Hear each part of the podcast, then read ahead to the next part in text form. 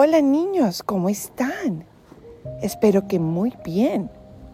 Hoy vamos a leer el Evangelio del próximo domingo primero de octubre y lo escribió San Mateo. En aquel tiempo Jesús dijo a los sumos sacerdotes y a los ancianos del pueblo, ¿qué opinan de esto? Un hombre que tenía dos hijos fue a ver al primero y le ordenó, Hijo, ve a trabajar hoy en la viña. Él le contestó, ya voy, Señor, pero no fue. El padre se dirigió al segundo y le dijo lo mismo. Este le respondió, no quiero ir, pero se arrepintió y fue. ¿Cuál de los dos hizo la voluntad del Padre? Ellos le respondieron, el segundo.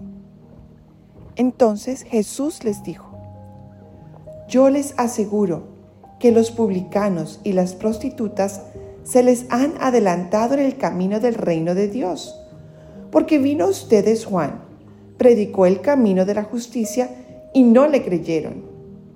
En cambio, los publicanos y las prostitutas sí le creyeron. Ustedes, ni siquiera después de haber visto, se han arrepentido ni han creído en Él. Palabra del Señor. Gloria a ti, Señor Jesús.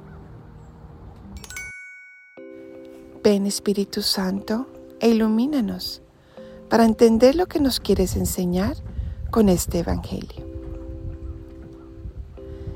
Niños, ¿les ha pasado como le pasó al primer hermano de este Evangelio, que nos dicen nuestros papás, ¿ya hiciste tareas? Sí, ya hice. Y resulta que no hemos hecho tareas, nos falta la más aburrida de todas. O que de pronto nos dicen, ve y tiendes la cama.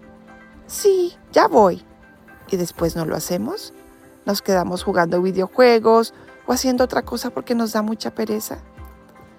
Bueno, déjenme les cuento un secreto. A todos nos pasa eso.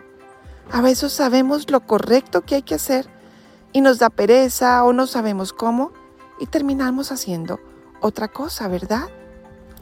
Jesús sabe, niños, que nuestro corazón es bueno, pero a veces la pereza o la jartera nos pueden ganar en hacer el bien que Él quiere que hagamos. Entonces por eso, Él nos da la fuerza cuando se lo pedimos. Y si nos equivocamos, nos da la posibilidad de confesarnos, si ya tenemos la edad para hacerlo, o pedirle perdón en nuestro corazón, si aún somos pequeñitos. Jesús es un papá muy generoso y sobre todo muy paciente.